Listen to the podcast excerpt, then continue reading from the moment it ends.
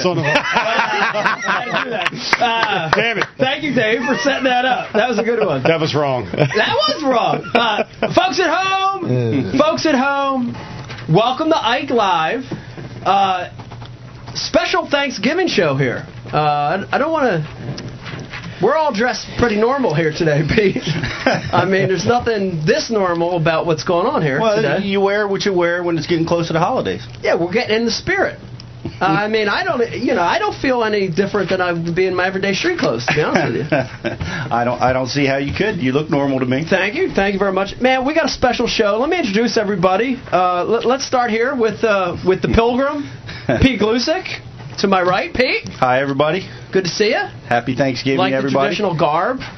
Join us on the casting couch, man, an eclectic couple guys right here. Uh, first of all, our normal guest, uh, aka Dave Brodzik, aka Fathead, aka Worf. Join us, Dave. How you doing tonight? Hello, everybody. Good, Mike. I like Good, the turkey on your head. Yeah, man. I'm, I'm aside. I'm aside. Speak up a little, Dave. How's that, Brian? That's better. You, you got to lean into the mic. You got you can bring the mic to you. Yeah, bring it a little closer. You got it. Uh, we've got another special guest with us here. You, you might recognize the pumpkin pie on his head, Mike Senator. Mike, how you doing tonight? I'm doing fantastic. Thanks for having me on the show. Okay, I'm glad you're here. I'm glad you're here. We're going, we're going to have some great conversation. Uh, and in the booth, we've got some special people back there. Uh, Bry, the Yes. carpenter. Let, let, let's see who's back in the booth tonight. Oh my God! Look at that headdress. We've got Brian the carpenter, aka the producer, and we have Rebecca Iaconelli in the back. And you're a pilgrim too tonight, Beck. Is that correct? Yeah, I'm a pilgrim. She's a pilgrim. You're a hot pilgrim. Woohoo! I do you. You better. Okay.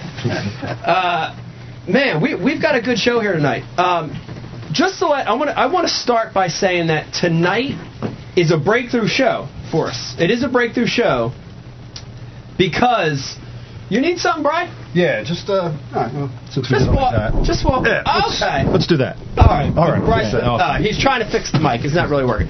Because it didn't work before. It didn't work for. Dave, you can bring it down. It's right in front of mine. We've got a breakthrough show here tonight uh, because we're actually going to do a unique format tonight, Pete. And our normal show, we just babble on for like four, five, six hours at a time. Tonight we're going to do our normal Ike Live till about 9:30. Okay. We're going to take a little bit of a break. We're going to take a couple minute, five minute break, and then from about 9:35 to 11 o'clock, we're going to premiere the Ike After Hours show. Ike after hours. Ike After Hours. Can we get a sound effect? Uh, applause? Anything? Thank you. That's not what I was looking for. we but have to go. We have to go manual. Hold on. I thought the headdress was going to help him be more responsive. It's not doing anything. Uh, late Yeah. usual. Perfect. Um, we're going to premiere Ike After Hours, which is cool because it's going to be all question and answers. It's going to be all what they want to talk about. And when I say they, we're talking about the viewers. So Ike after hours is just call in, Call in. There's Questions? no format. I open mean, format. Open format. Pete, if they want to talk about techniques, fishing related, we can talk about that. If they want to talk about the Eagles' performance today, maybe Trent Cole will call us. Who knows? Uh, we can talk about that. Could be. They want to Anything. offer opinions about your your garb. that you're wearing it. My garb? Now, now that was good. Good job. It's the first right thing you've done in about 10 shows. Um, Becky actually did that. Okay, so well that that figures. So it's going to be a dynamic show, very unique show. Uh, but let's start the show as we always do by uh, we want to thank all the military. Thank you guys for what you do, active military veterans. Uh, man, we appreciate what you do. Policemen, firemen, thank you very much. Um, want to also say that this is the Thanksgiving special, and Beck brought this to my attention. So Beck, I want you to talk about this a little bit. Uh, it, it's the Thanksgiving holidays. Um, everybody out there watching can do something real simple, like a like a food drive. Uh, canned goods. Every every state has them. Every county, every township. Go get some canned goods for people in need. There's a lot of them out there, right?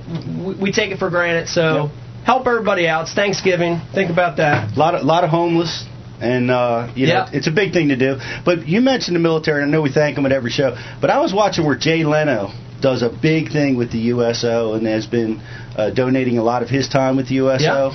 And at the Bass University, we've been working with the USO since we got started. For years. For years, since Uh, the very beginning. Yep. Yep. It's a great program. We're very happy to help out, and I'm I'm real tickled uh, with what Jay's doing with uh, with the troops. It's pretty awesome to see. It's awesome. It's awesome. So, so it's Thanksgiving. Think about that. Um, let's see. What else? We got some other stuff going on tonight, Brian. What is it? I'm looking at this piece of paper, and I don't, I don't even know what. uh, We talked about the show format. We talked about what else? What else we got? Oh, oh, oh. Recent events.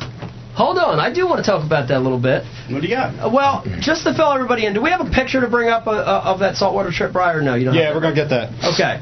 Uh, I, I want to give uh, want to give a special shout out to a good friend of the show. Actually, lives really close to the studios here. Adrian Avena. We know Adrian, uh, a touring pro, young pro from New Jersey, fishes FLW tour. Um, we went out on saltwater trips, back to back weekends. Uh, so Dave and Brian and I and a few other guys went out with them, and then you did last weekend. That's right. a little right. saltwater action. It was awesome. How did it go? Tell, tell us a little bit about the trip. Well, we uh, we had a great time. We were out with Adrian and his father, and we went out in the big boat. Did you guys go on the big boat? We went. Well, we're not we're not as big as you, Pete. So we were in a little boat. Well, We actually went out in the rubber dinghy. Well, he's got two. He's got that. Okay. He's got this center console Yep. with the dual 250s, and then he's got this big cabin cruiser Yep. with heat and television. And the Eagles game was on, and Wow. you know, cocktails were being brought to Wow. us with hors d'oeuvres. And you guys didn't get that? No. Why didn't we? What the what the hell trip did we go on? The goddamn the ghetto. the hell did here's the rowboat, Adrian? Is that the, is that the same price? Damn it. Well, I, I- you know, we, we didn't we didn't get the Eagles game in hors d'oeuvres, but we did have that big cabin cruiser with the heater, and it was cold out. We were able to get in there and get warmed up, but uh, you you could uh, you could tell he's got his arms around that striper bite and that saltwater deal. Uh, you know, it's I'm, I'm not surprised to see how well he's doing out on the uh, on the bass tour after watching him do his work out Yeah. there. There's something to it. I mean, that uh, I, I think you know, the, the the notion is you know it's easy. You go out there and you throw bait and, and you just catch them. But there's there's there's a science to it, like there is a bass fishing for sure. Well, abs- it's all about the bait, following the schools of bait that are migrating down from the north. Yeah. You know, determining are they going to be inshore, offshore. Yeah. Targeting them with uh, live bait or not not live bait, but cut bait Yeah. or, or trolling techniques, and using an umbrella rig. Did you see the size of the umbrella rig? We rig? did see Yeah, they're like 12 inch baits on the Yeah. umbrella rig. It was Chandelier. It was this borderline Yeah. chandelier. chandelier. around. Yeah. Wow. It was huge. Yeah. It was huge. I- we actually lost one.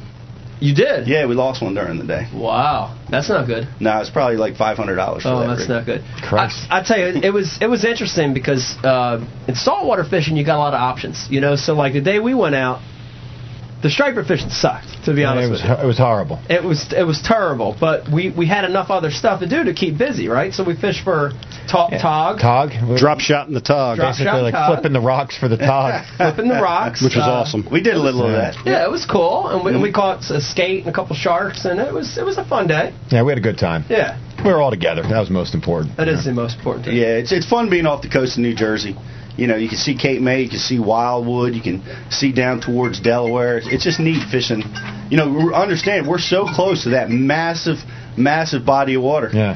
Who's, who's on the phone? That was my phone. I don't know. I'm not answering it. Stop calling me. I'm live. uh, it, it, it was fun. And by the way, I want everybody to know uh, it, at our Christmas special show, which will be toward the end of December, um, Adrian Avena is going to be That's right. in studio with us as a guest. So Yeah. He's a good to guy it. too, man. He's a really Good cool dude. Really good guy. And, good and, story. and I'd like to invite everybody to, to give Adrian a call, look him up online, to book a trip with him for the Stripers down there, but you can't. He's booked. Is he booked solid? Booked solid till like January. Wow. But uh, you know, pending the weather, I mean, he's he's running every single day. We can start him next year. Yeah. Brian the Carpenter, we have any? I want to hear your thoughts on the striper trip back there. We like to see you too every once in a while. You guys back there, like in the hole back there. Yeah. No, no, the trip was awesome. You know, like I said, um, We'd like to see you. striper fishing was uh, was off, Uh, but we would like to see it. We know what you look like. Okay, there you go. You're real. But, you guys um, are real. They, But they the both tog was look a pretty blast. back there. And Adrian was a blast, so it was awesome. Tautog. Who, Tautog. Who, caught the most tautog? Was- I did. You did. I who did. caught the biggest tautog? I'll go with me. Who caught the least tautog? Tom. Followed by Dave. Tom and Dave at the bottom. Okay, that that was fun. It was it was pretty awesome. So it, it was a good deal. Uh, let's keep it going. Mike, since you're here, Yeah. One of the things we do here. Uh, by the way, if everybody doesn't know, Mike is what I call a true tournament rat, like we all are. You, you like to fish derbies, right? Doesn't matter. Not only do I like to fish derbies, but I like to fish almost every day if I can. S- Exactly. But uh, Bassmaster Open, BFL, or winter leagues, just to stay fishing, right? Absolutely. Yeah, and, and it's something we do. I mean, uh, I, I think sometimes I've, I've heard it both ways. Sometimes we're criticized for fishing winter leagues because it's like, you know, why are you going back and fishing that?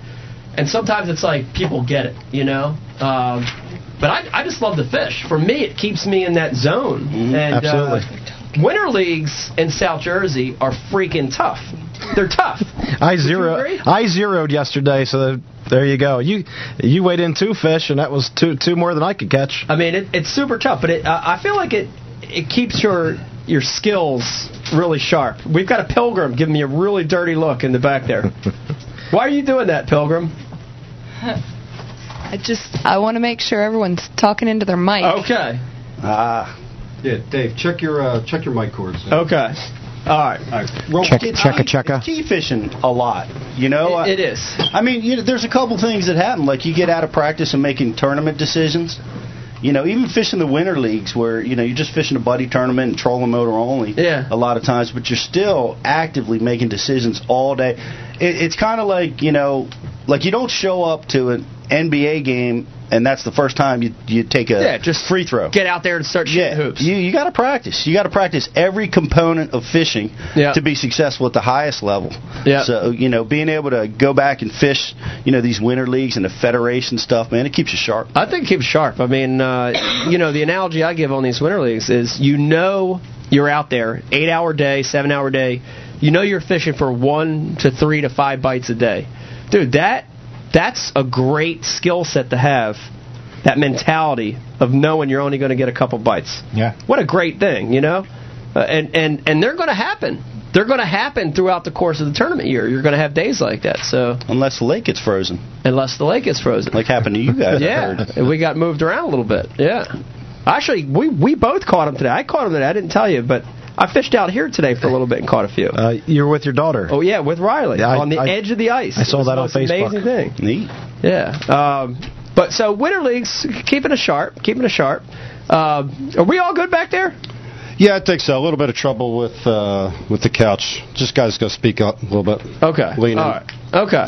Uh, by the way, um, real quick, I want to let everybody know that as usual, we want you to be a part of the show, right, Pete? We want everybody to be a part of the show. We love uh, We do love it. We love the feedback, and uh, so we've got Ike After Hours about 9:35. But even now, if you have questions, comments. Lots of ways to get a hold of us, right? Uh, Becky, what are a couple of the ways? Uh, you can get a hold of us on Twitter at Mike underscore Iaconelli. Uh, you can tweet your questions. You could also use the I am feature right on the show you're looking at, right on this page, right, Beck? What else? Yeah, got? that's the best way to do it. To be just honest. I am the questions, because right? they're flooding in, so it's hard for me to. Bounce They're flooding back in. We already have comments right now. Hmm. We got a lot of We, questions. we have a lot of questions. Okay, well, let's take a couple questions real quick. I think they ought to be required to wear some type of Thanksgiving costume to ask a If question. you question in, you have to wear a costume also. I mean, I guess if pilgrims had buffets, they might look like uh, Pete over there. Oh! oh! Where's the sound effect at? Sorry, Pete. No, that's all right. That was a dick. It, it, it's nice to show up with and get surprised with with the uh, outfits that we have to put on here for Ike Live. You know, Surprise! you know, I went to my stylist before I came here, and we picked out a whole set to wear. And uh, Your beard has looked good, by the way. manly That- beard, very manly beard. Yeah. thank you. Be, oh, late as usual. You know, uh, it, it's it, you know, and that's important. I want, I'm glad you mentioned that. Not only that The I look beard? good. Yeah, it's it's it's uh, Men's Health Awareness Month. I didn't know that. It's the month of November. It's No Shave November. And that ties into that. That's what it does. Okay, you I know, want to bring want to bring awareness to men's health. Okay. You know, so By eating, smoking, and drinking more? so later later Dr. Brian the carpenter is going to be giving prostate and testicular exams to the, to the crew. yeah. Nothing medicinal about that, but uh, Bend over, baby. Bend over. it is time. You know when you know when, when you reach your when you when you get around 50 years old, it's time to get all that stuff looked at. It's Men's Health Awareness Month. Get it looked no at, Shave huh? November. Yeah, well, Stockel already got jagged at like 40. He couldn't wait to go in there. Yeah. That was 50? No. I remember that story. and, and this is a good time to talk about it. By the way, I'm in my 40s, and if you don't take care of yourself, a lot of things can happen. Look at my freaking feet. Look at that. I mean, that's I haven't. I don't care. Remember the last time I clipped my toenails. Look at that. Um, what do we got, Rebecca, on instant feedback? Talk to me. What do we got? And we'd like to see you too. What do we got? Brian doesn't like to show us. I know that. I hate it. All right, so, all right, so here's a, everyone, one word, don't go crazy. We got lots of questions. Okay. Uh, Steven wants to know what's your favorite lake in Texas, excluding Falcon. Ooh, it's a good question. Uh, Steven, I'd have to say favorite lake, excluding Falcon, would be Fork or Choke Canyon. Thank you very much. Pete? Well, I- I'd have to go with Toledo Bend because Mansu lives there, and you can Cop. get the best food in the world anytime you want, just Oh, by Mansu's docking wife your can- boat. That's true. This is true. She's a good cook. Dave can cook. Dave's the cook. Dave. Ah, Dave's Oh, the chef. Dave can Yeah, cook. well, she's not bad. She- No, Andy's they work together. too. They work together. yeah, Yeah. they do. Best place on the lake, Toledo do. Bend. It's a little bit. All right, so Ryan wants to know why no union today? Question mark. Wow. No, was there a winter league on Union? I thought it was supposed to be a Rainbow Lake. Rainbow got canceled till next week. Oh, till okay. next Sunday. I don't know. Good question. Um, I didn't know there was a derby on Union, and I don't have a Union Lake boat. For those who don't know, Union Lake is a 9-9 restriction lake, and I've always had uh, a John boat or a big boat. And you need that 9-9 is important on a big lake like that, right? Mike, you've got a souped up 9-9.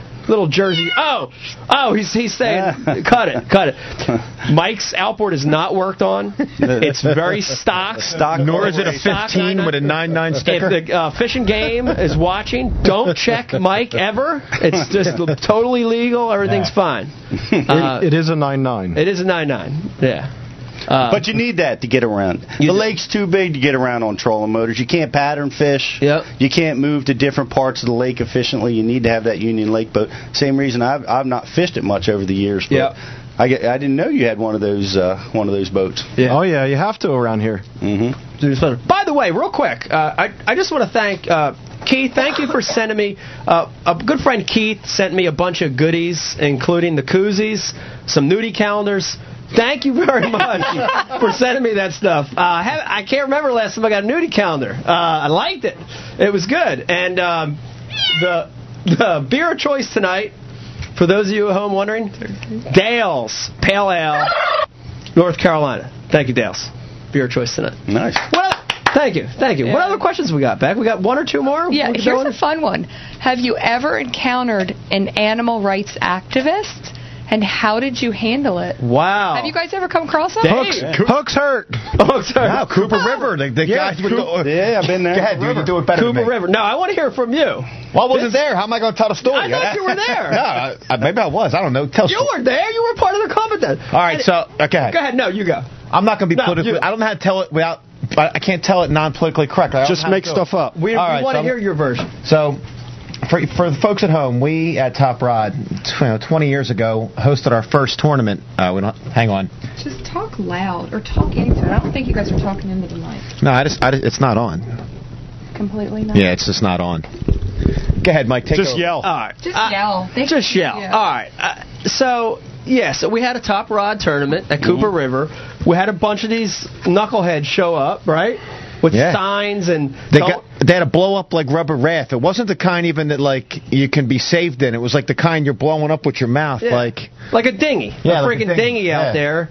Like fish hurt, fish feel pain. fish feel, banging oars on Ah. the water. God, Hooks- come on. hooks hurt. Hook- yeah, hooks hurt. Dude, it was it was it was w- disgusting. More schools, How'd you handle less it? bombs. Uh, So uh, the way we handled it was very politically correct. Um, we got Dave to tie on a, a super spook with number twos on it, and he hooked it. and he reeled that sucker straight in. I think that's how we handle it. Uh, No, no, I think we just ignored them. We did ignore him. Yeah. That's probably that's a worse punishment than To them, hooking. yeah. They just To them. ran around taking pictures and being. Yeah. And honestly, that's probably the best. That's the best way to handle that situation. Yeah. And I got to tell you, no turkey was harmed in this suit whatsoever. This is totally synthetic. So if there's any PETA activists watching tonight, don't worry about it. A lot of those activists do have no idea the efforts that we put into conservation of our natural resources, They're so protection of our waterways, and everything we do to protect that species. Uh, they're really ignorant to, to what we're doing out there to really help Uh, these fish and, and these, this environment Yeah. be there not only for our kids but their kids and their kids. We do we do so much. Yeah, they don't realize it's it's catch and release, and you know, like 95% of the fish go back alive. So they they don't see any of that. They're just they're blind to it. But I tell you, this is a great segue talking about we need an update. Brian the Carpenter, can we get an update on the Muskie incident? What's b- what's become known as the Muskie incident around here? Uh, give us an update, Brian. What do you got back there? I got a message from Dane, and uh, he said charges have been laid. They're- Laid? Laid. His words. His words. Here's your charge. Charges have been laid. In Canada, they lay their charges. Um, dude's got a court date for February, and they're charging him with wasting fish suitable for human consumption, keeping an undersized fish, killed it, kept it, same thing, right? And Kept. not making every effort to return an undersized or out of season fish back to the water safely. Wow. so they, So- they ran him up on him. So He's- three charges on the Three douchebag. charges, and he's apparently a um, a two-time loser. They've got him on uh, trapping charges. Wow. So he, Abusive to the environment. yeah. Wow. So maybe in February we'll get another update on Homeboy. Wow. Okay. Doesn't Well, that look good. doesn't look good. Well, For Dane, Dane, thank you very much for the update. Keep us uh, up to date. What's going on with that? Uh, we don't like muskie killers. Uh, chain pickerel, fine, but muskie. uh, that was a joke. that was a joke. Come on. I think there's PETA demonstrating outside our door. Ah! They're outside Lake Live Studios. Oh my gosh. Uh, all right, so we we've talked around in circles here enough. It's time. Can I get a drum roll back there, please? It's time for. No, that's a phone. Hot topic, baby. Was that Chewbacca? That was your drum roll. Okay. Uh, it's time for the segment we all love called Hot Topic. Hot topic. Hot Topic. What's on the hot topic this week? Well, this is interesting. I don't think I prepared anybody for this because I wanted to get very off the cuff opinions from everybody. And our hot topic this week is FLW losing tons of big sponsors in the FLW tour. That's big news. I have no opinion on that. That's a hot topic. You, you need to have an opinion on that. That's a hot topic right now. That Brian is- the Carpenter, we're talking about Chevy, Mm. Kellogg's, Wow. Straight Talk Wireless. Wow. Really? You know, big mega companies that support FLW. Castrol, Castrol packed And- up. Castrol. Do they still have Walmart? They still have Walmart, For now. but now. these are big companies that support FLW. But more importantly, support the anglers through angler teams. Yep. All gone. This is this is a big thing in not the the fishing first time. It's not the first time, but this this to me seems like a lot at one time. hmm What's what's happening here, Pete? Is this a sign of the times? Is this a trend? Is this what, you know, what's going on with this? I, I I don't know if I want to call it a trend. You know, it's um it's not the first time I've seen it on eh, you know on the FLW, but you know there's I mean there's there's so many ways to look at this. There's eh, number one, it's definitely impactful, right? You've got I don't know how many guys, 20 guys. 20 professional anglers that are waking up today figuring how in the world are they going to amass the, the funding to compete next year in November. You've got like two months to try to rally the kind of revenue needed to compete, and you know that's not that's nowhere near enough time in a, in a heavily competitive sponsorship market. You know, so there there's that. Right. The FLW just lost a massive amount of revenue. Right? Where's that? Big time. Where's that revenue Big time. targeted? Was that going to entry fees? Is that going to impact the entry fees for next year? Uh, is it going to impact their you know ability to do business? Um, you know, th- there's there's that side of it, and and the FLW. I get. Let me tell you something. That they're they're getting hit with the lion's share of that Yeah. loss. Yeah. There's no doubt. The anglers got you know a small portion of those sponsorship dollars, but Uh, you're going to miraculously see the co-anglers come back into the picture at FLW now. they need that money from them, man. big time. You know, think about that. Well, Yeah. that, that that very well may be. Yeah. You know, there's certainly going to have to be some adjustments uh, that that are going to have to be made. You know, with with that much loss. But here's what I think: we're dealing with Irwin Jacobs. This man knows how to do business. He's generated sponsorship revenues in bad markets that I thought couldn't be done. He's, you know, he's done things to build this sport with that group that I, I didn't think could be done. They are outstanding at selling sponsorships. I mean, they've got to be. You got to say it. They're the best at selling Yeah. sponsorships. Yep. There's no doubt. I mean, you you look at the amount of eyeballs that that they get for their tournament organization, which isn't as many as the other big group Yeah. and there's and you know they're selling sponsorships They to that do. level They or keep greater. selling.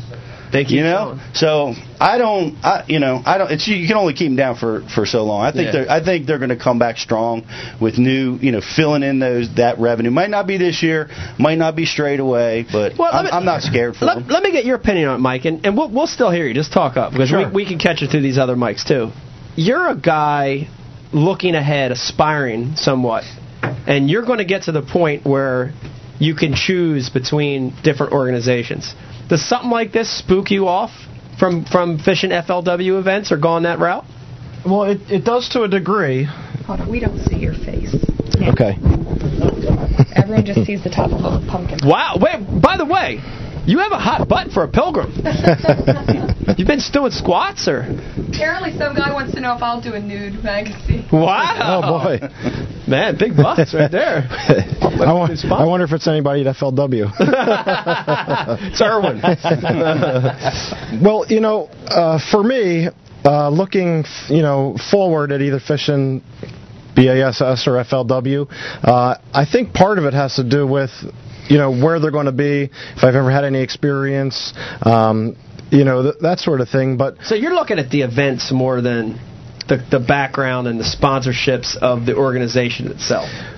Uh, uh, partly yes. I mean, I do think, you, you know, just coming back from nationals and seeing the type of event that Bass puts on, Yeah. um, you know, they really do a great job. And um, you know, I've I fished some BFLs and I've I fished an Everstart, and you know, uh, going forward. Um, I think they both do, you know, a pretty good job, and you know, it, it's one of those things where I, I sort of feel like you kind of have to pick one Right. uh, myself. Right. It, it it it worries me. I'll, I'll be honest with you. You know, it worries me. I mean, I feel like uh, you know we're at a critical point of the sport where, by the way, that pumpkin pie on your head looks amazing. uh, It tastes good too. It tastes good. we're at we're at a critical point of the sport where outside industry sponsorship is a very big important thing right now.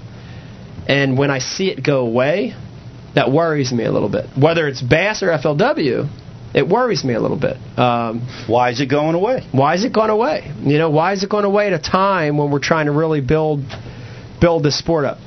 And and the sport's getting as many eyeballs now as it ever has. Yeah. Right. The economy is a, is a growing Yeah. stage of the economy, and now you and sponsors are leaving. Yeah, well, why? Why? Why is that happening? Are the It's scary. sponsors not seeing the results they anticipated? Right. Or um, may, maybe the bigger question is why were the sponsors there in the first place? You know, Mhm. um, Or who looks more ridiculous, you or Pete? right? that could have a lot to do with it. I, I think we're losing sponsorships here on the show. well, we didn't have any, so That's that- right. that We don't out. have any. How can we lose them? Cheers. Uh, well, let's get. Uh, by the way, again, let me remind you that your questions are important to us. We want to hear what you have to say. Uh, go through Twitter at Mike underscore Iaconelli or directly through the instant messaging, the IM, right on the page. Beck, Yeah. uh, Beck the Pilgrim. Do we have any questions or We're going to handle most of them in the after I know, but. I, I do want to hear a couple. Anybody responding about this this stuff? I mean, really? yeah, we're, Uh, she we're about was- ready to call up Johnny. Uh, so. I'm sorry, she was busy doing her toenails in the back or talking to Kerry That's Short. for the sponsors, Mike. You got to look at who left. Like I still think that if the sponsors are not related to the outdoors, it's a tough sell. Did Keebler sell one more stinking pack of cookies? You know, did Jif, did, did, did, did Skippy Peanut Butter sell another jug of peanut butter because of- Right. the mic doesn't work, Mike, so you can just leave it wherever. Sure. No, no. What? It's working. I heard that.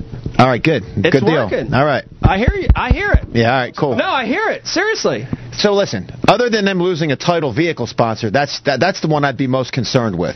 Castrol, everyone puts their engine manufacturer's oil in there, and now everyone's going to, to four strokes anyway. So I mean, uh, Castrol leaves, But but Chevy's a huge one. Man. Chevy's a huge one. But even those other ones, you don't think there's you don't think there's a tie? There's a tie. Skippy peanut butter. Now here's conspiracy. There's a Aaron tie Martin between. has, Aaron Martens has to have his peanut butter and jelly, or Yeah. he's not going to catch him on a drink. I got one in the truck for when I leave here starving in about three I'm- hours, That's because we never feed you. Yeah, I know. we feed you alcohol. That's it. No food. This is like, this is like a piece of hair in my. The last pants. time I was here, Becky fed me, and she's a good cook. Wow. yeah, What that's the hell? yeah, awesome, Beck. Dave, you know where you're at on the list now. Yeah. No, On the but is there no tie? I mean, No, uh, Walmart puts a chicken wing on these guys, and it's like you're going to put these dudes in some boats, and you're going to put their, your cookie label right on the side of that boat and on the side of their pickup truck, or you're only going to get eight feet of rack, Right. and it's going to be at the end of the aisle versus 12 feet of rack in the front closest to the milk. Okay, so You what know? you brought up is a totally different, which is what we touched on, which is why were those sponsors there to begin with, right? Walmart, the big baller, man. Okay, But And- Walmart's still there. So they're still, you know, whatever deal they, they had in place. assume. Pete! Hold on, let me zoom in on Let's that. assume, unless maybe this is the reason. Maybe Walmart changed their policy. Maybe Walmart changed the way that they deal with these sponsors, and that's maybe why someone But pulled. back. Walmart doesn't have Who the knows? Stranglehold just- that I'm they used to have. Also, I mean, their their profit margins are falling. Target's becoming more and more popular. You know, they might not have the same ability to threaten these companies that they once did 10 years ago when they were just giving boats away. They were giving sponsorships away to co-anglers who didn't even catch a damn fish. Well, that, it, it brings up a bigger point, which is to me, the sponsor has to have a direct motivation to the sport, right? Give you a good example Rigid Lights, right? We talked about Rigid before. Rigid Lights is an automotive light, but they saw an opportunity to gain a foothold in a market. And it's where awesome. Everybody's driving trucks, everybody needs LEDs to light up the front and the back, and they killed it. Yep. And they had a big motivation to get involved, not because of Walmart, not because of a tournament organization, because they saw a market in sport fishing. If that if that motivation never is never there from the beginning, then it's never going to work. and they should and they should sponsor Ike Live. They should sponsor Ike Live. Uh, Chris They- Brown, if you're listening, please. the, the bottom line is, you know, when you're when you're adverti- advertising works, right? It works. It's why it's done, right? It's been done for a long time in a lot of different formats. It works. You spend some money in advertising dollars, and you get a result, right? If you spend some money in advertising dollars and you don't get a result, you quickly stop spending money at, on that outlet of advertising. you got to see results. So as a business owner, Yeah. you're, you're looking at the bottom line. Yeah. Hey, I, I'm spending a pile of money here. I'm not getting the result I want. I was looking for. Sponsorship relationships are win-win. That's that's what a lot of guys don't understand. They're trying to enter into the pro world of of, spon- of Yeah. fishing. Mm-hmm. Is it's got to be a win. You know, you're not just going to you know be a good angler and expect people to throw money at you and throw boats at you. You know, the only reason that they're going to sponsor you is because e- eventually your notoriety, your ability to capture the public's attention is going to help them sell their products. It, And that's that's the bottom line. So- Agreed. Agreed. And and I'll give you a perfect example. This might be a good way to wrap it up. We're gonna get on the next one. Kellogg's, great sponsor. Uh, they're trying to sell a bunch of cereal, right? Dave Lefebre's a part of that team. I'll never buy freaking Kellogg's again for the rest of my life. I don't want to eat no Kellogg's cereal if Lefebre's a part of that. Come I on. I hope he chokes on a Rubik's Cube sized Kellogg cornflake right down his throat. Oh, boy. Ah! Uh, last week, Tell us how you really feel. last week, last week we're throwing KVD under the bus. This week we're Oh, throwing we're gonna Lefebre under the bus. Oh yeah, Come no, we're going to continue. Now Nah, Dave Lefebre's a good guy. uh, we're going to continue to throw. Excuse me. Uh, did I just get a dirty look from the pilgrim in the back? Uh-oh. She, she's a Puritan. She doesn't want any of that kind of dirty talk on the show. Uh, do we have any? Do we have any comments back there? Do we want to? We want to go ahead and go on, or okay? I don't know what the shush shushing's about back there.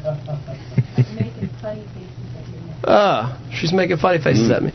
All right, well, we're, we're going to go on. Uh, We're ready. we're ready. Okay, so we're at the point of the show.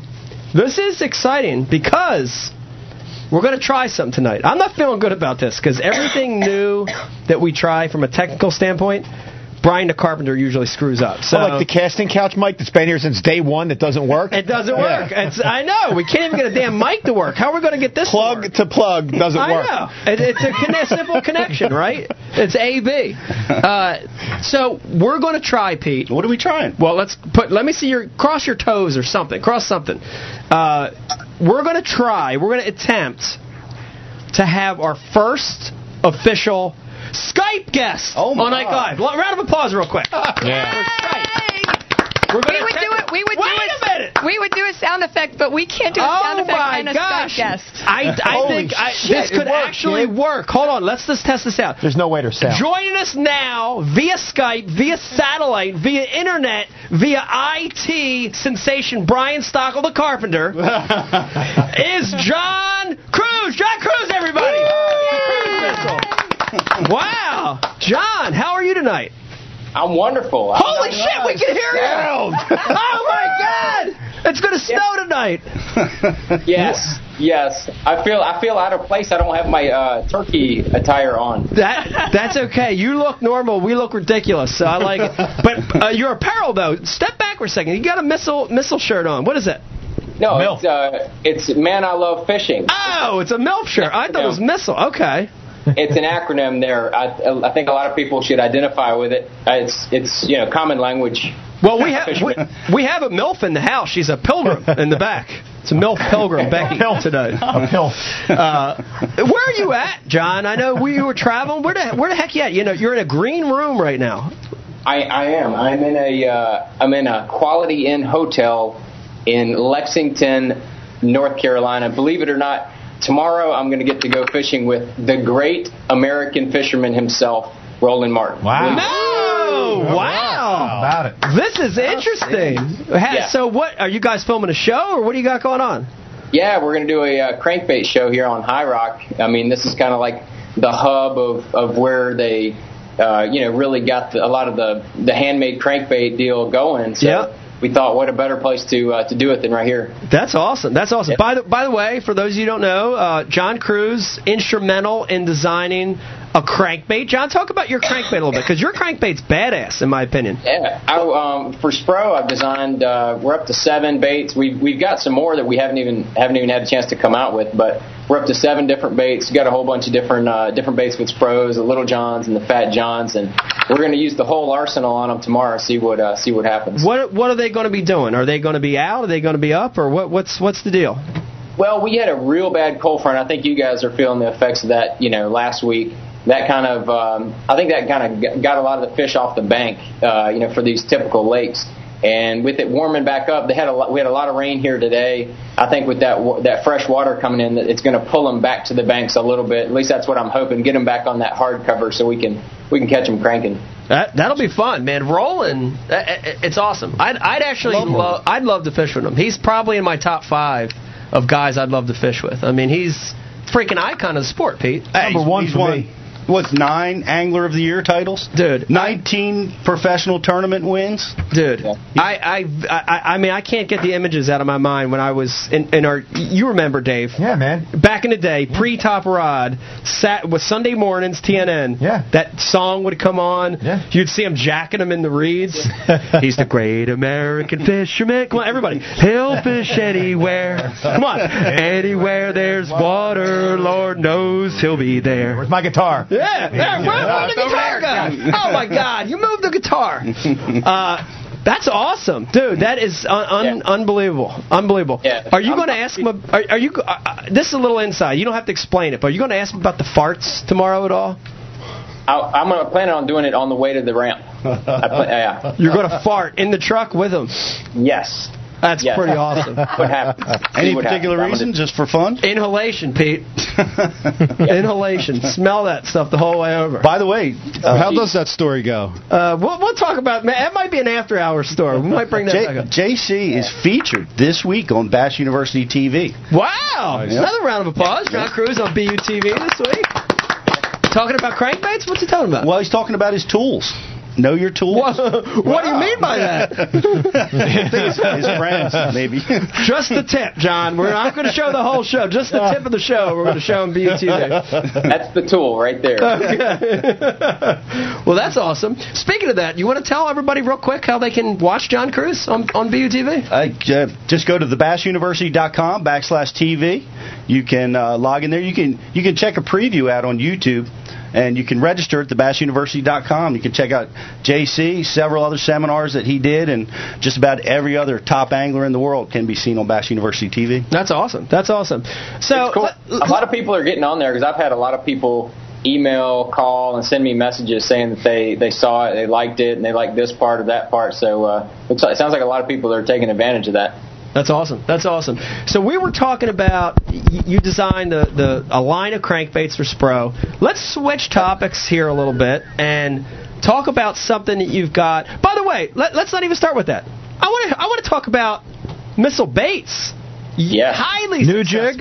Huge. New jig? Huge. We're going to talk about that in a second. John, here's the question I want to know. How the that? hell? They're having mic issues over here on the casting couch. You can't see it, but they're they're just swinging it back and forth uh, aimlessly. we, we've getting a lot of uh, we have this IM thing, and we're getting a lot of questions. People want to know how the hell are you doing it? Meaning, how are you running missile baits, designing baits for Spro and Missile, and the last three years kicking ass in Elite Tour? What what's the deal, John? People want to know. They're dying to know. I want to know. it, it, I function well when there's like there are a million things going on because your deadlines are real short and you don't have time to to mess around. You don't have time to sit around. You just anytime you have some spare time, you're you're working on something. And I just I just function better like that. It, it seems uh, you know when back to when I was little, I would always function better when I was playing sports and going to school and had all this other stuff going on and. Uh, you know, if like if it was out of a sports season or uh, it was out of a deer season or or you know there wasn't fishing going on right then, I, I struggled because I just didn't have focus because I was so I need I need a lot of stuff going on for uh, for me. It's it's I think it's an ADD thing. So so the the pressure's helping you. The pressure's helping you.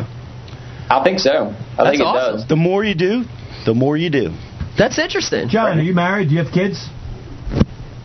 That's right. Yeah, it's something I've been, you know, we've been planning, uh, been planning to do that for a while, the, the missile baits portion. So it was, uh, it was a culmination of a, of a couple years um, of, of planning and, and getting things uh, lined up to, to be able to function right. And then, you know, just a lot of things have gone gone our way. We've gotten lucky on on a number of things, and uh, you know, met the right people. Been, you know, made the call at the right time to where things could go in, and, and you know, distributions picked up and. Um, you know, all that all that stuff's going real well. That's awesome. Yeah, Hey. they're, they're everywhere now. I mean, everywhere you look, you see you see missile baits. It's amazing. It's like they've been there a long time. Yeah. You know, and, and when you've done when it when it feels like that, you know, you know you've got it together. You know, Uh, Just- we- it seems like they've always been there. Yeah, John, we've got a we've got a question right here from you from our own uh, fathead. Let's see if we can, you can hear him. Go ahead, Hey, Dave. John, can you hear me?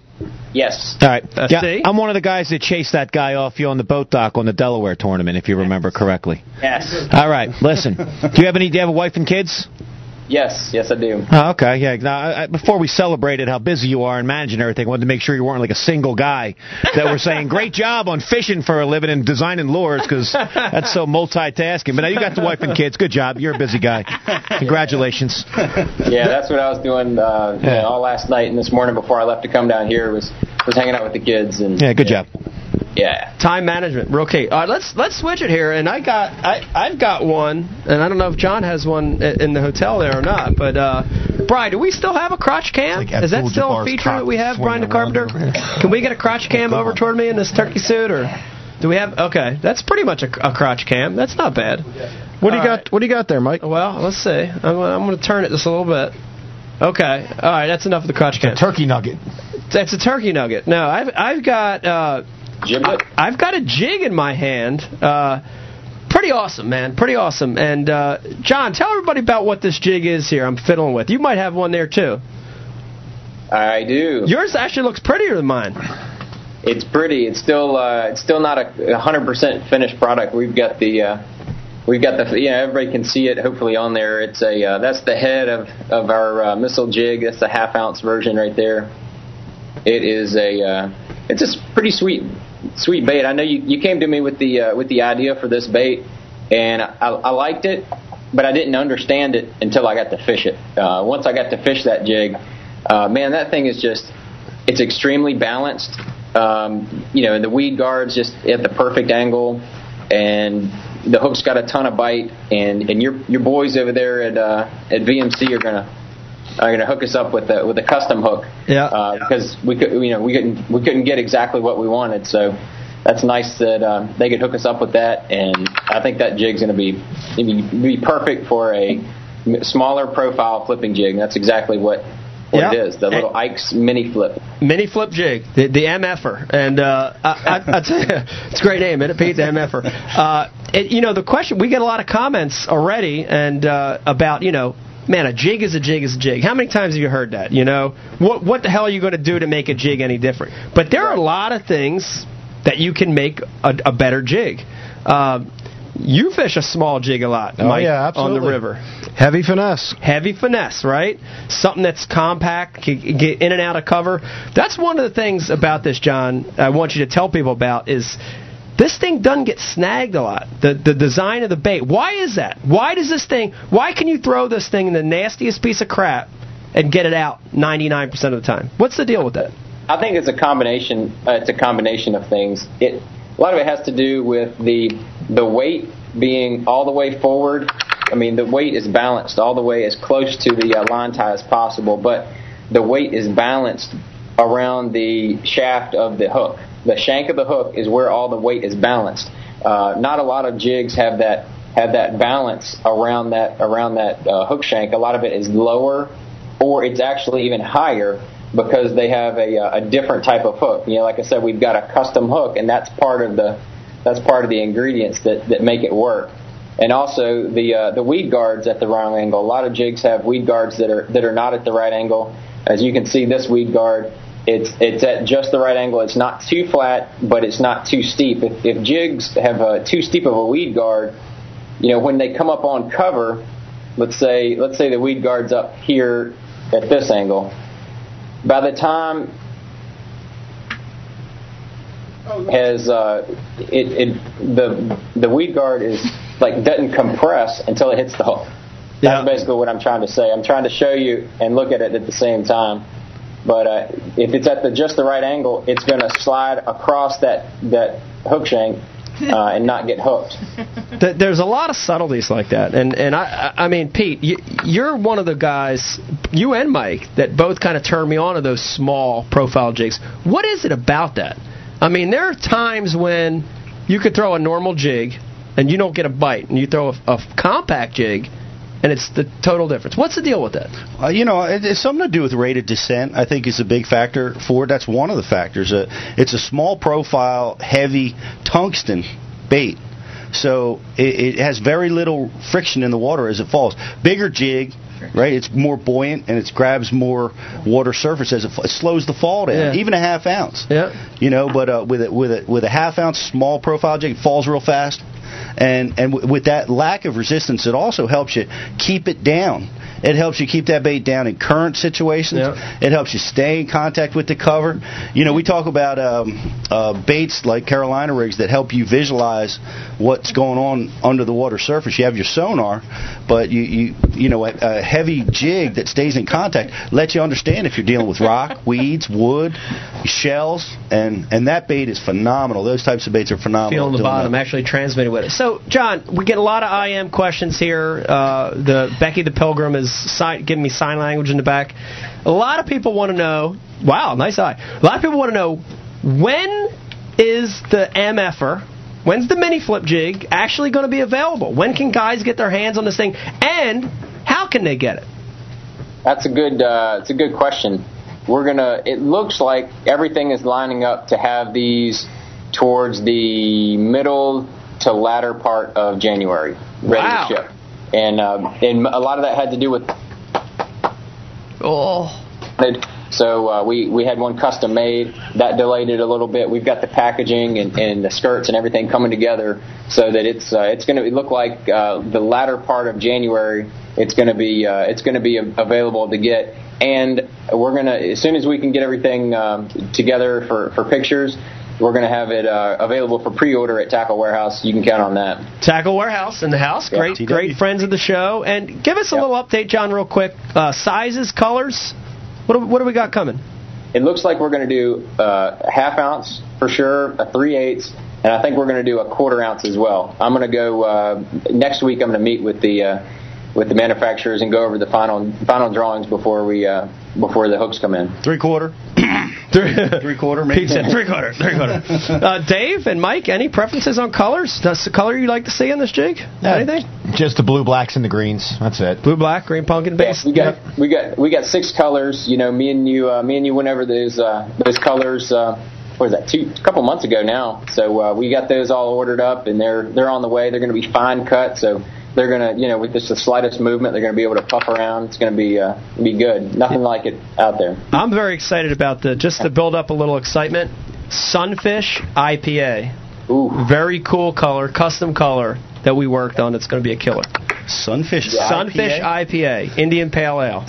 I like it. Yeah, we Fine were- cut we were- skirts key too. It is the I flat think cut that's, I think skirts that's a, key. I think that's a r- big key. to Super it for key, this. small profile Yeah. skirts key. Yeah. But when we came up with that color name, we were drinking IPA, so it just made a lot of sense, you know. Yeah, that was the um, uh, what was that? The uh, horny monk we were drinking at that Horny time. I Monk, think we it was? were drinking Horny Monk. That was Yeah. actually a Heffenweiser, wasn't it?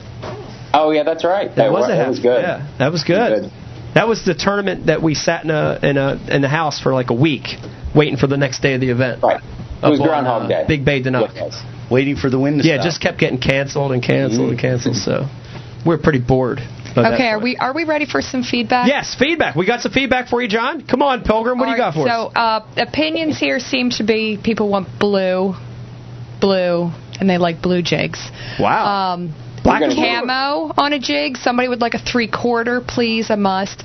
Um, Pete, did you just do that? Chris Delfonso must be on here because he wants hair jigs. Um, hair jigs, hair jigs. Uh, somebody wants to know about trailers. Trailers. I've gotten a handful of questions about trailers.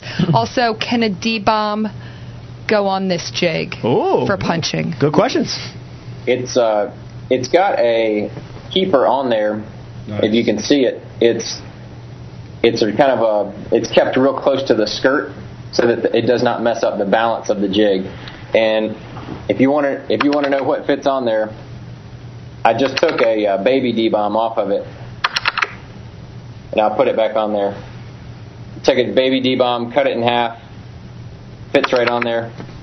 Ooh. Nice little compact package. Ooh. But you can take any kind of little short, stubby, uh, stubby bait like that, and uh, should should fit on there perfect. That's awesome. That's that's Yeah. awesome. Twin turbo fit on the back of that. Pretty nice. You got that right. Mm-hmm. I like it. That right. Pilgrim, what else you got? Uh, now everyone's giving their opinions on colors. And colors. We're gonna have a color Blue, brawl here. pink, red, purple. Those Pink? all came through. Did someone say pink? Somebody said Hey, pink. John, any jig? any straight black ones?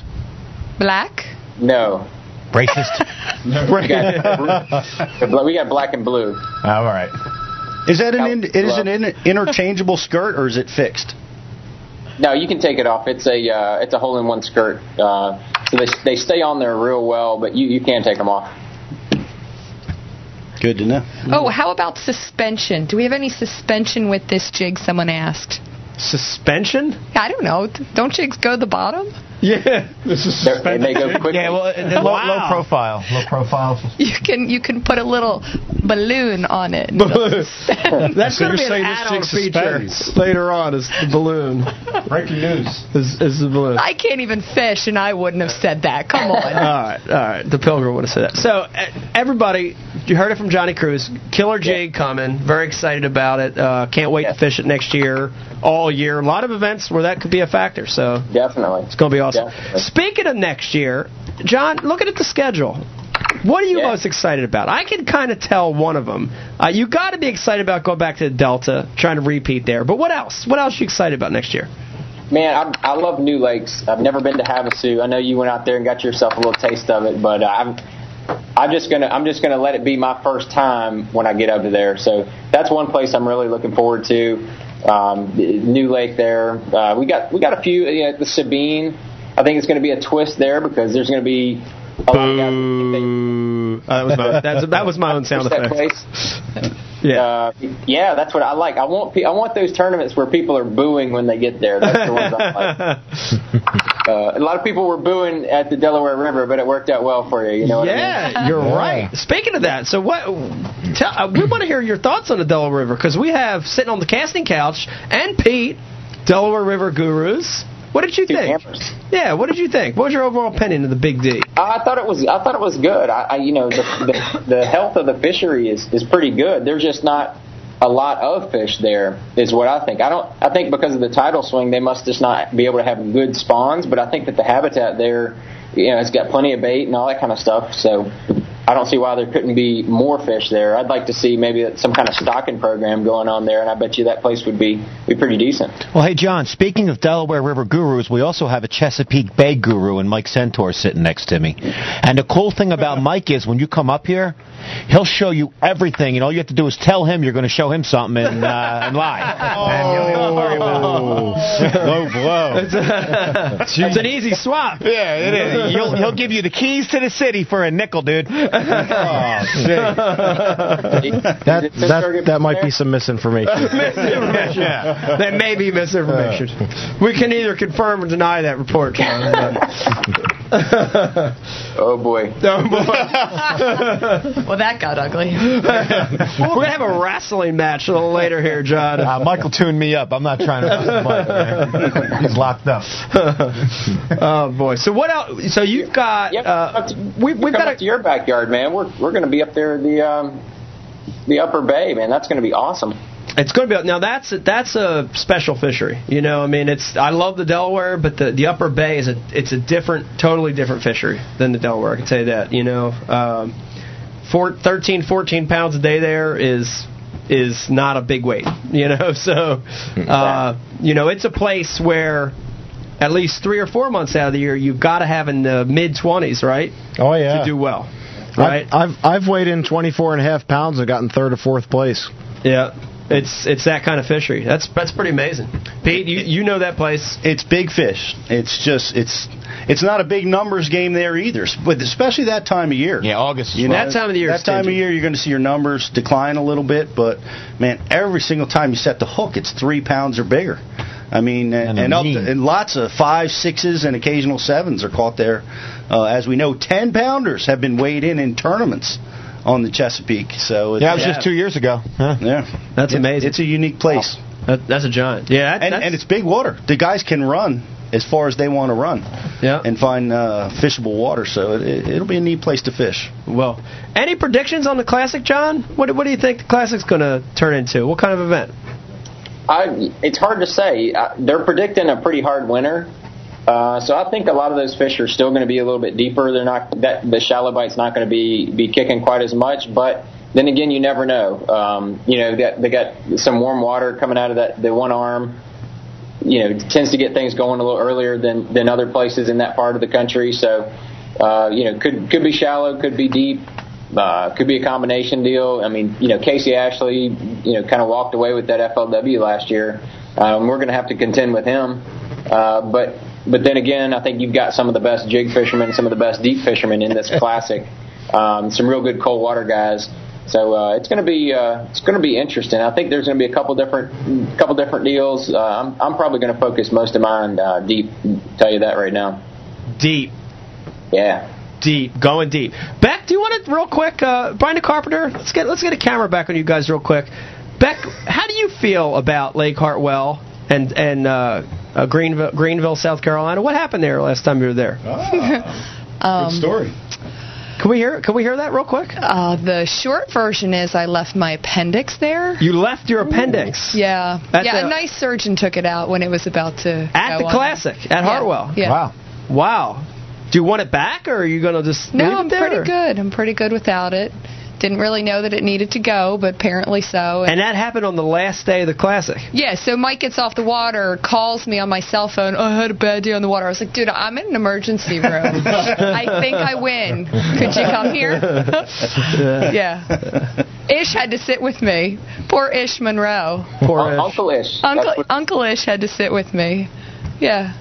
So um, I can't get much worse than that, right? It's got to get better. It's gotta get better. got to be a better. better Classic for you. It has to be a better Classic. Yeah. Yeah. Yeah. Yeah, because after that, there's else? no more needless organs that you can lose. They're all Can't you pretty lose like your important. after that. gallbladder? Do you need that? Do you need a gallbladder? Yeah, I don't know. I think Google do. that. Can we Google it? I don't. I don't think you need a gallbladder. You know? You could probably lose some lymph nodes and stuff too. You could lose a limb. oh, you can lose your testicles Mm-hmm. and still live.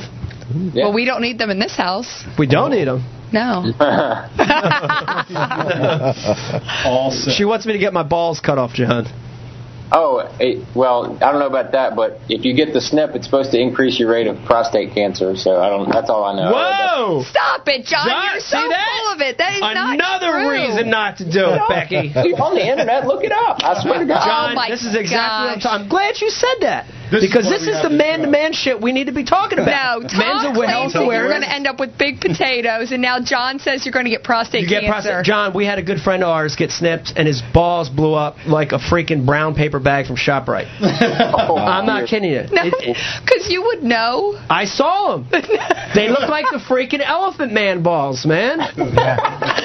They were giant. Yeah, like a If gallon that of milk happens to your sack, you waist. got to show people. Uh, They're, they're not going to believe you. Yeah, you could, when you could cover up your entire body with them, I mean, they're big. You know. You don't want You that. carry them around and You want put that. them put 'em on a milk. You know. You know. I mean, that's uh, you know. You we got to move on. Yeah, yeah, yeah. You Yes, know we do. I think that we've had a wonderful time with John Crews. Uh, this was a good time. I like. I like it, how it digressed at the end. It did digress That's end. because we we've all we lived go on and together for too could go long, on and and on that's where we end balls. up. Have a good time with Roland. Yeah, Looking yeah. forward to Ha- seeing that have- show. Yeah, that's going to be amazing. We will look for that. And John, before we let you go, Cool. tell Yeah. everybody how they could follow you, social media or web. T- tell everybody how they could follow you. Yeah, man, I'm on um I'm on Facebook and on on Twitter and on the Instagram. Uh, either either John Crews, John Crews Missile, or just Crews Missile. Just you just do a search and you'll find one of the three of those, and, and you can you can find me and keep up with me and and um, might make you laugh, might make you probably not gonna make you cry, but maybe I'll teach you something or. Or maybe I'll tell you that if you get your uh, get snipped, you might get your prostate cancer. And if you take the filters off your computer, you can type in John Crews Magnum, and that'll bring up a whole nother. Yeah, yeah. yes. John, thank you for taking time out. Have fun Yes. with Roland tomorrow, and we'll we'll we'll see you soon, man. Cool. All right, we'll talk to you soon. John Crews, everybody. Bye, John. Thank you. John Crews, the cruise missile. Wow, we love John, man. Keep. We could keep talking to him. We could keep talking to him, dude. He's tor- he has torn it up the last two or three years. Top mm-hmm. top twenties, in fact, top tens in AOY the last few years. Wow. That's impressive. Yeah, that's very very good. That's amazing. Cracking the big win out on the Delta. Big win on a place. Starting missile baits. It's a lot going on. Yeah. and he's he's keeping his head above water. Having a hell of a career. That's awesome. Now he's awesome. about to go with Roland Mark. Yeah, and he bench presses 520. Wow. Don't know if you knew that. He does. He's incredibly fit. 520. Get out of here. No, he bench presses 520. Where's the punchline? There's no punchline. Really? He, can- he, he, can- he can hit that up? I'm pretty sure. Wow. That's a lot of weight for a 170 pound man. was that a cougar sound effect? It was a tiger. A tiger. What what was the the what what was the movie um, with the the panther?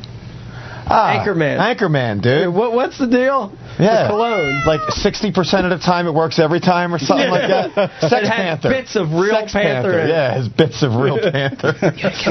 Puts a little bit on, and then he walks around, and people are like, "Oh God!" Like, what the? yeah, she's like, it smells like Bigfoot's dick. oh man, I'm start. I gotta be honest with you. I'm starting to get uncomfortable in this outfit. yeah, well, this is hot. Dude, we're, I'm, I'm, I'm sweating over here, man. we're all dying. and, and- and this is all Becky's fault. How are you guys doing on the casting couch with with the ridiculous? Yeah, I'm pretty much done with the costumes. Like next next show with a costume, I'm gonna. You never want to do another. I'm calling in costume? sick. no, no, just you wait for the Christmas The, show. well, the Christmas show, a, a, a hat, a floppy Christmas Santa hat would be okay. Would you? You would do that? I mean, Yeah, I wear, I wear a Santa hat for the Christmas show. because there we have a lot of youth watching the show, and a lot of the Do we? kids. Santa's an important, you know, Yeah, the no. whole holiday thing with Santa Claus. Somebody asked if you can break dance in that turkey suit. Really? You know he could. Oh shit! Uh, I mean, we'll have to. Yes. Do it. Right do it, before do we it, go do on. it, you want me to do do it it. now? Yeah, No, do- no, no, no. No, let me leave it in suspense. Everybody keep watching. Don't click off because if you wait until the 9:30 break in about 25 minutes, I will break dance on this coffee table. So don't don't click us out yet, right? and we got exciting stuff coming up. What else we got, Pete? That's that's Do you pretty know? exciting stuff. No, I don't know. I lost my sheet. Hey, you want me to uh, go ahead and get Paul on the phone? Yeah, well, Ready to get well, into well, that? Well, Let's wait- talk about him first. Wait a minute. Let's see who you are first back there. See who I are. Yeah, Again? yeah. to look at us. Nobody ever knows who's in the back there. Here I am. All right, well, back tell us, tell us who is next. We got another special guest here in regular Ike Live show joining us via phone this time. Who's coming on, Bry? Who do we, we got? have Paul Mueller, uh, Fed Nation champion. Mueller. Right? Mueller. Absolutely. Absolutely. Yeah. Amongst other things. Yeah, that's awesome. That's exciting. Oh, yeah, very exciting. Yeah, that's a cool guest. And, and, right. and Pete, this is exciting because we're Federation guys. You guys are Federation guys. Oh yeah, yeah. This is one of the guys who who who did it, who made it to the Man, Federation. he's he's made it two years in a row. Twice. Two years in a row. He's doing Yeah, something. he's no fluke, man. He's legit. Mm-hmm. Yeah, it's pretty, pretty, pretty awesome to see him do so well and to win that Federation divisional. I don't, I don't know if it's the second win. I think this is the first time he's won the Nationals. I think it is. Yeah, but it's yeah. second time at the Classic. That's Coming right. off of, well, we're going to mm-hmm. talk about all that. Speaking of that, we got a Bryan Kerchal's memorial is the the the memorial of his passing away is soon, right? Isn't that in the next couple of weeks? Didn't didn't he pass away? Boy, you know, I bet you it's probably. I don't know what month he passed away. I'll be honest. It was after the classic. The classic was in the summer. Yeah. So it was probably in the fall. or right around fall. now. It's in the Yeah. fall. It's right Yeah. around now. Uh, it, it's interesting because uh, Paul's from Connecticut. Brian's That's right. from Connecticut. So we'll talk to him about that too. We got some neat tie-ins, but uh, I'm looking forward to talking to him. Are we gonna we gonna get him on the phone here in a second, Beck? Okay. So just to remind everybody, um, you can get a hold of us lots of ways. Uh, follow us on Twitter, Mike underscore Iaconelli. Instant message us, the I am, straight on this page. Or, especially during the after hours, which is going to be about 9.35, Ike After Hours, it's all questions, Pete. Anything. We're going to totally open it up. And we're going to open up the phone lines to everybody so they can call in, crank call, breathe heavy, Very cool. Very whatever cool. they want to do. Do you remember the party line, Dave? Do you remember the party line from when we were real young? Was that like Dance Dance USA or something? No, like that was when you. Now, let me- I'm, I'm bringing you way back here. If you had a busy signal on the line, you could actually talk between the the beeps of the busy signal. Do you remember that? It's Not at all, the party dude. line. No. Do you remember that? How old are you, Mike? You're younger. 35. you don't remember. Well, you're you're borderline. Probably not. Nah, yeah, it's called dude. the party line. I don't remember that. Hey, if anybody, especially from the Philadelphia area, if you remember the party line, hit us up because I want to hear from you, dude. You'd pick up the phone. It'd be a busy signal. You'd make get it to make a busy signal, and during the eh, eh, you'd hear, you could hear people talking. So they'd say, you'd, you'd say, what is your number? And you like would pick up girls that way and stuff. You don't remember? The party line. When did you do acid when we were a kid, No, dude? no, no, there was no acid. This is a dream. Is, Yeah, like. all right, maybe I'm making this up. I thought we had a party line thing going on. Do you remember that? Okay. Uh, I think we have it. Brian the Carpenter joining us live. I think via. I think he's at home. Paul Mueller. Paul, are you on the phone? Hey guys, what's up? Paul, how you doing? Hey, Paul, how you doing? Paul's on the phone. I'm doing good, man. I mean, we we got 60 degrees today. It's been probably the high of 30 all week in Connecticut, so uh, today felt like Florida. Man alive. First of all, thank you for joining us. Second of all, freaky congratulations on that win. Unbelievable. Unbelievable. Thanks, man. Yeah, I'm, I'm just happy to go back to the to the big show. You know, after getting a taste of it last year, that was the goal. So, I mean, I didn't care what place I finished. I just wanted to be the top guy in the East, and and uh, was very blessed to win that tournament. You know, had a had a great third day, and uh, just happy to be going back to the big show. It's awesome. We were talking about right before we had you on the phone. Uh, we were talking about a little bit. Incredibly tough way to make the classics to the Federation, Pete. You've been there. I mean, difficult. Probably. Prob- I don't want to piss elite guys off, but probably more difficult than making it to the elites. You have to win and win and win and just keep scoring points and, and moving to the next level. It's a incredibly diff- difficult way to get there, and to be able to do it two years in a row, um, that's pretty impressive, Paul. Yeah, su- super impressive. And we got, uh, but by the way, Paul, we have on the casting couch, we have two Federation guys sitting with us, and, and Mike Senator went to the tournament with you, and, and, and they know it's tough, right, Mike? Tough to get to that point. You have to beat all the guys in your state, you know, uh, or qualify through your state, then get to the state tournament, and then beat the 12 guys in your state to make it to the national event, and then you got to beat the guys in your region to go to the classic. S- super difficult. Is there something? What, what do you pinpoint your success on, Paul? What have you been doing different the last few years to really stand out from the rest? Honestly, I mean, you know, I, I obviously time in the water and and uh, you know just you know you you have to uh, kind of you know from fishing tournaments you have to kind of uh, let the moment kind of dictate what happens and and kind of fish the conditions that type of deal. I've got I've got probably better at that over the years, but you know I give all my my success the last few years uh, to my Lord and Savior Jesus Christ. I mean, there's no way that I've been able to do this two years in a row, especially even going to the Classic and setting that record and, and uh, you know, coming, bouncing back after having a horrible first day and then, you know, making a run at it last year. Um, you know, God has, God has really, uh, He's guided me through all this and, and, uh, I've been very blessed because honestly it is very hard to make make it to the classic through the nation. You got to beat a lot of good guys. I think actually the divisional is probably the toughest hump to get over. I've you know I, I did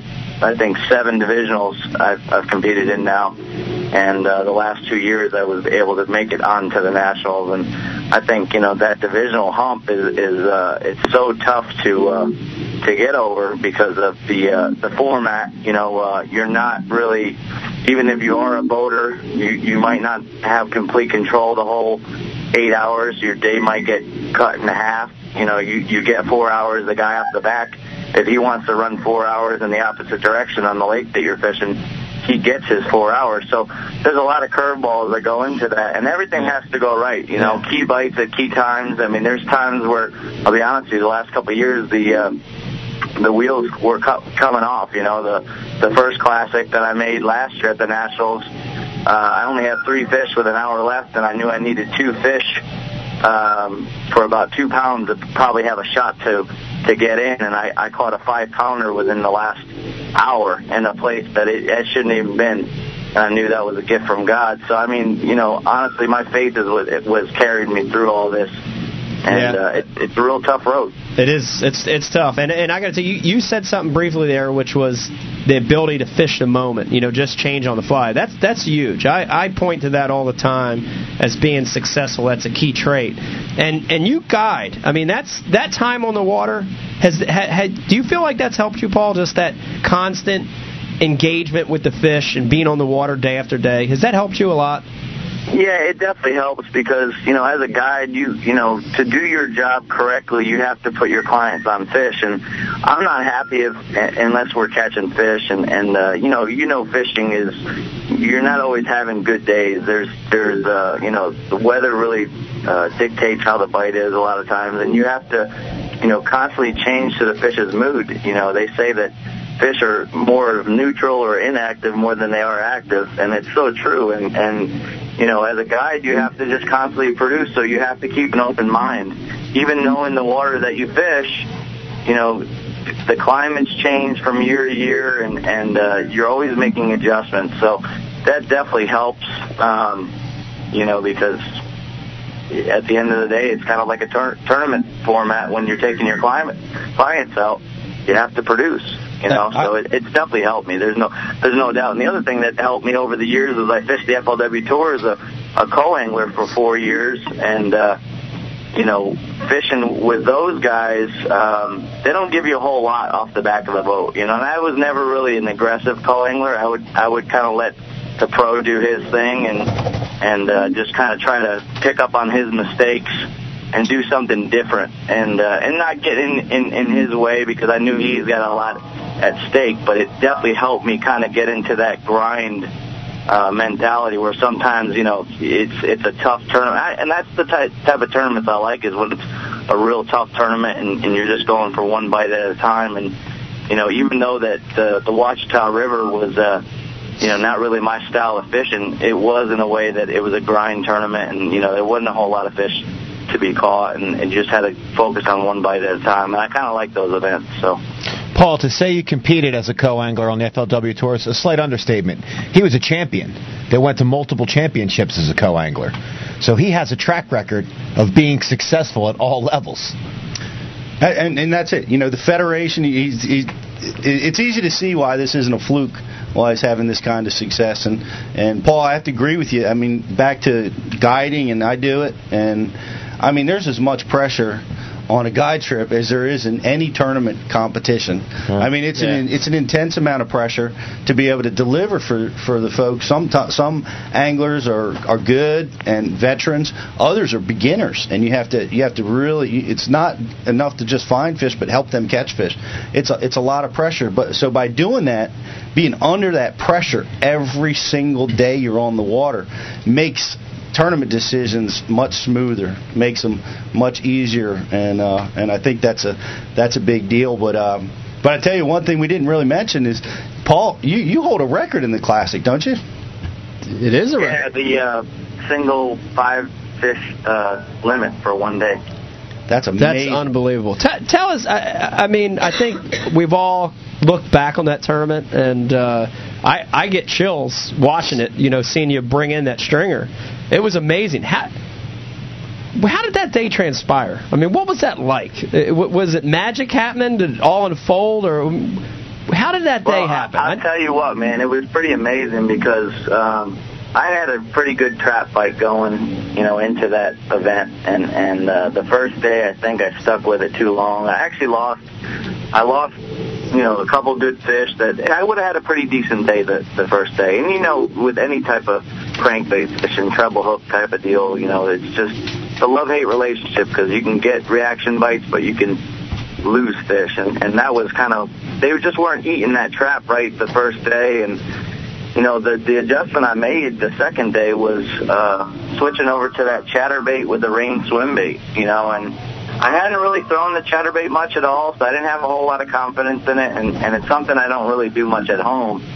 So, you know, I, I experimented with it, uh, you know, and, and kind of had like, I had nothing to lose. I, I really wanted to just try to maybe squeeze squeeze in in the top 25 to fish one more day just to experience how awesome you know that tournament is. And and uh, I got a key bite right off the bat in the morning. I got I caught a four and a half and I knew that's what I needed to be doing. And the difference the difference was with the chatterbait I could just I could really creep it through that that dead grass whereas the with a trap you had to fish it you could only fish it so slow without it getting fouled but you know that chatterbait, I could just really ease it through, and those fish were lethargic. They were just sitting in key areas, and, and they were ambushing stuff, to, you know, coming by, and and uh, it was just it was a special day.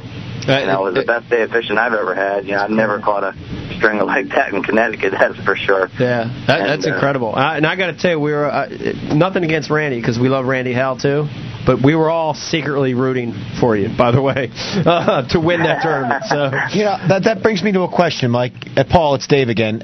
So you've competed, this is going to be your second classic in the federation. Do you feel like an added pressure because you know people are go- are rooting for you as the underdog?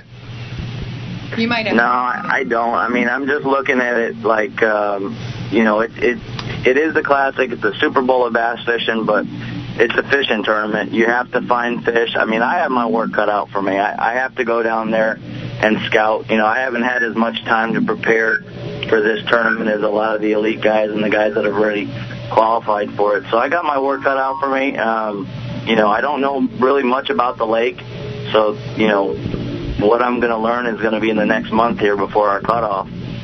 And uh, you know, I don't look at it. You know, I don't look at all the outside stuff. You you can't look at that. You can't look at who you're competing against either because they are the best guys in the world. You know, and and at the end of the day, it's a fishing tournament. You have to find the right fish, make the right adjustments, and you know, and try to manage the fish that you found and see what happens. Put yourself maybe in contention in the third day and and see what happens. But you know, it's it's uh, it's a special deal to be at the classic. It's I think it's a privilege because it's uh, you know it's very hard to get there, especially through the nation. And uh, I'm going to enjoy it. You know, I'm going to go hard at it, and, and you know we'll see what happens. That's awesome. It's it's going to be whatever happens. Making the classic is an amazing thing. It it never gets old. I, I got to tell you, it's just it's such a great feeling. I want to get back in a little bit and talk about the tournament that you just won because Mike, you were there. Yeah. It was tough. It was very tough. It also uh, it was hard to navigate. Um, in fact, I personally I didn't get any pre-practice time.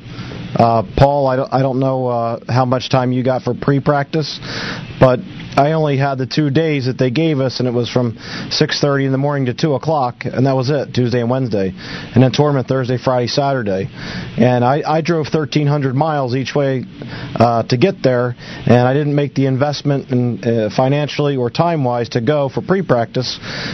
And the first day I spent just trying to make it up to D'Arbonne Bayou, and uh, it, it came back to bite me on the second day. And there I did some damage to the bottom of the boat. It's been at the fiberglass shop for two weeks now. Yeah, tear it up, baby. Yeah. I like that. Yeah, tear tore it boats up, man. What what what was the deal, Paul? Like what what was the key for you, especially that last day? What what was well, the deal? I mean, to, to, like like Mike said, I mean it's um, it's a tough place to navigate, you know. And I I, I actually got down there early. I, I spent four days um, during the you know the pre-practice period before our off limits, and just a lot of it was to learn how to navigate some of those tough areas, and then also was to eliminate water. I think a lot of times when you go to a new body of water that you that you're not familiar with, you have to eliminate water just like you find water. And there's certain places where, you know, that river, I kind of broke it down to where I didn't like it. I didn't like the way it laid out. I didn't like the conditions of the watercolor, the whole nine yards. And and so I, from that, I kind of got comfortable with a couple areas. And that's what I, you know, based my formula on coming into the uh, original practice but there were still adjustments that needed to be to be made and uh you know it's amazing how it all worked out because the area that I spent all 3 days in uh I didn't think could produce a big bag I thought it was good for a uh, a decent bag or, or kind of like you know an 8 or 9 pound limit and I figured that you know I'd have to have a big bag from somewhere else and maybe have one or two days of just you know an eight or nine pound limit. Just try to be consistent. I think in, in a tough tournament like that, uh, consistency and and fish management are, are big deals in decision making. You know, and and there were certain things that happened where I had some good fish in other parts of the river that I never went to, and you know, had I went to those areas, it wouldn't have been the same outcome. So, um, you know, and and the conditions changed. You know, we had a a big weather change. We had a big uh, front that came through, of course, the night before the tournament. Doesn't isn't it always the way that happens? You know, and uh, of course. yeah, I mean, I had an area where I was catching them uh, the day before the tournament on a buzz bait, um, pre-frontal conditions, and they were just absolutely annihilating a buzz bait, and, and nobody around me was doing it. And uh, you know, this this big system was coming through, and and it was kind of like stalling. It didn't quite come through all the way, and I was debating whether I was going to start there in the morning or or just kind of fish conservative in in that area that I had. Um, with the smaller fish, and I chose not to. I felt that you know when when we got off the bus that morning, the air was colder, and I figured that that was going to put the kibosh to that topwater bite. So I went and and uh, picked up the uh, flipping rod and, and Rain's craw tube and, and went to work and just you know scrounged out a couple limits the first two days, and then the third day I think it just it was it was kind of the perfect storm. We had a you know it was starting to get a little bit more stable in the weather. Um, they they stopped running water, so what it did it was it was starting to back up water into this backwater that I was at, and what that did was it moved the shad to the bank.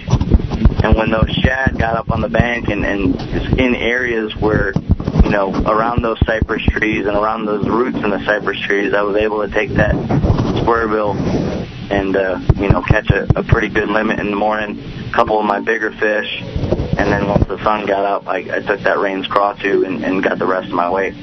But it was, you know, that last day was the perfect storm, you know, and, and I didn't know that there was that many. I figured I could catch maybe one big bite with you know with a decent limit to support it, maybe 10 or 11 pounds at, at you know at bass in there, and there was a few bigger fish in there than I thought. So decisions, man. It's crazy. This this game is it's all ruled by decisions and timing and adjustments, and that's a classic example of it. Speaking of decisions, Paul.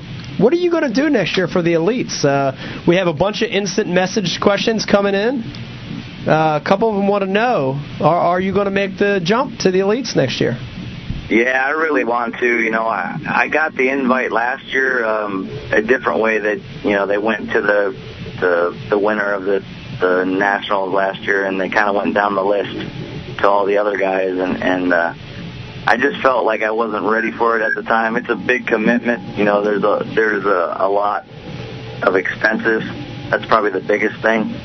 And it's it's a kind of a marathon if you look at the schedule. You know, you go from one tournament, you finish it, and then you're driving to the next one. You're practicing and a lot of travel. So it's it's a pretty high paced deal for a good chunk of the year. But I I really want to do it. I I um, it's kind of been a dream of mine for for a long time, and and uh, you know I don't know if I'm ready for it yet, but I'm gonna I think I'm gonna give it a go. Outstanding. That's awesome. Wow. That's awesome. You know, the one thing we didn't talk about, and I, I don't know if you, you know, I know I knew Bryan Kerchal. Uh, I fished against him in the federation. Uh, did did you ever meet Brian, or has he been any kind of inspiration to you? What he did, or you, does it mean anything to you, Paul? You know, um, when when when that all happened with with Brian, um, I was in fourth grade, you know, and I I really like I I fished with my dad and stuff, but I didn't really know about competitive fishing until later on. I remember hearing, you know, the the, the tragic event that happened, and and uh, but I didn't realize how significant it was uh, until later on. So I can't say I, I knew him. It was kind of before my time. Um, you know, my my inspiration's always been, you know, I I, I for one I watched the Bassmasters growing up and and uh, still follow it to this day. I'm, I'm still a big fan of the sport, both trails too, but BASS and FLW. And uh, you know, it's it's one of those deals where I always wanted to fish in the classic, and and uh, I got that opportunity last year, and and and now I want to, I really want to win one and and fish the elites. And so it's it's nice to be back in that arena again and and uh, have an opportunity to at least give it a go.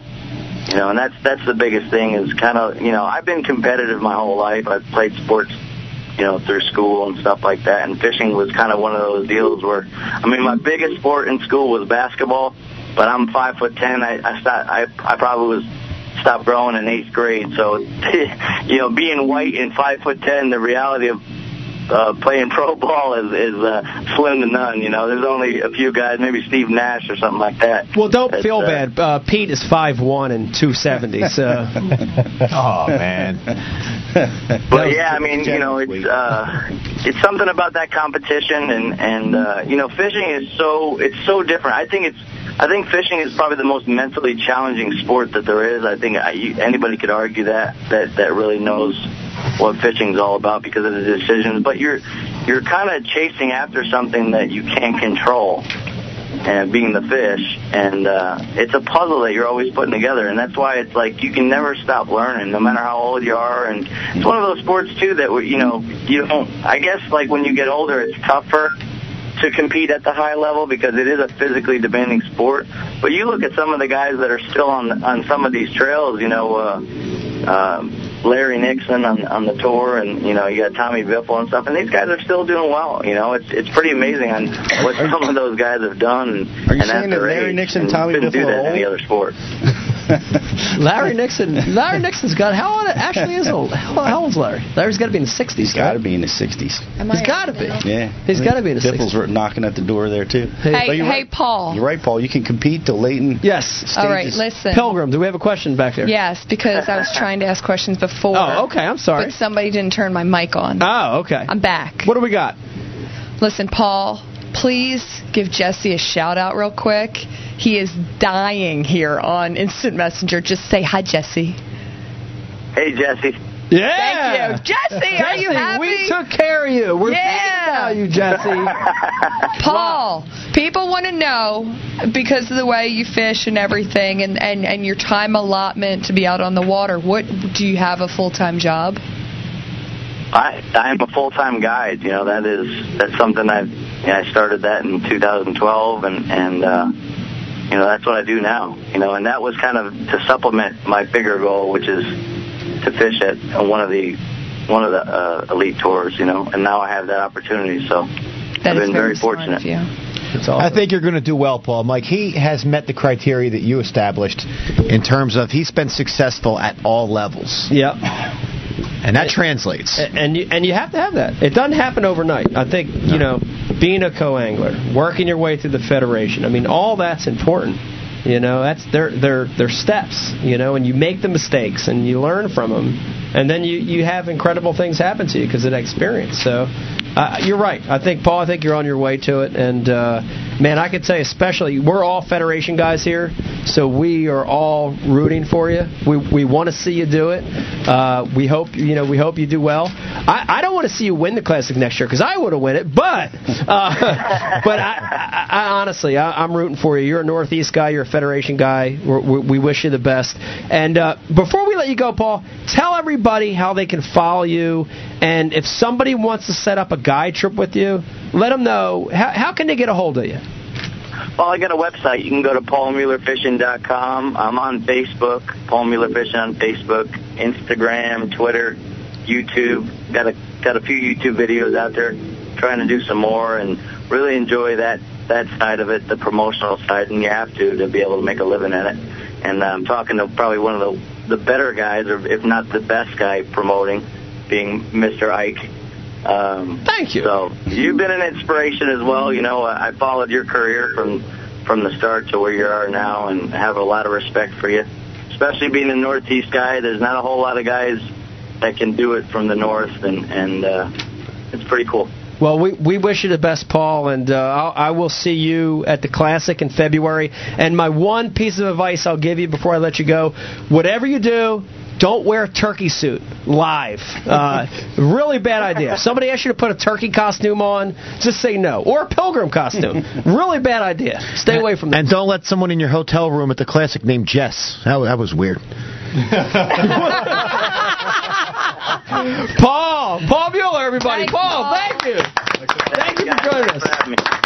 Man, what? what?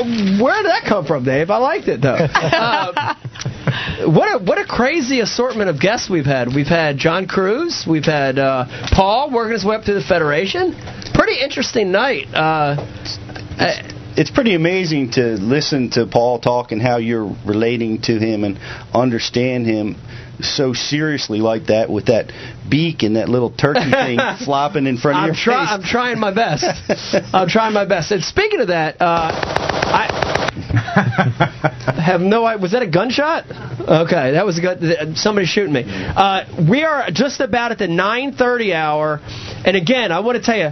Hold on a second. We're going to take about a five-minute break. Uh, Brian the Carpenter is going to play a little uh, little music for you. You're going to have a little little kind of uh, elevator music going on. What are we going to hear, Brian? We're going to hear something, or what are we going to do here? I have no idea. He doesn't. He doesn't have. He doesn't know what he's doing. Maybe fix this mic. I don't know. Yeah, he he doesn't know what he's doing. Uh, we're going to take a little bit of break, and when we come back, we're not going to have these silly costumes on. Thank the Lord. We can take all the hats off and everything. Uh, But the show is going to get good. We're going to do Ike After Hours, and this is the part where call in. We're going to have a number up there. We want to hear from you, and we can talk about anything. Anything, Pete. Outstanding. Anything. So, Michael, Michael, Yes. you Like promised the fans. Oh, and I something. promise. So before we go, I'm going to give you a break dance, and then we're going to take a little break. Stay tuned. Ike After Hours coming up next. Okay, here it goes. Can I have a little, Brian? Can you play a little music for me? Yeah, yeah, yeah, yeah. Well, give me a minute. Uh, not that I'm going to hear it, but uh, That's a good you point. play something. All right, you got it. Hold on. I'm going to make room. Okay. Is this the best shot for it? Find some music. I don't know.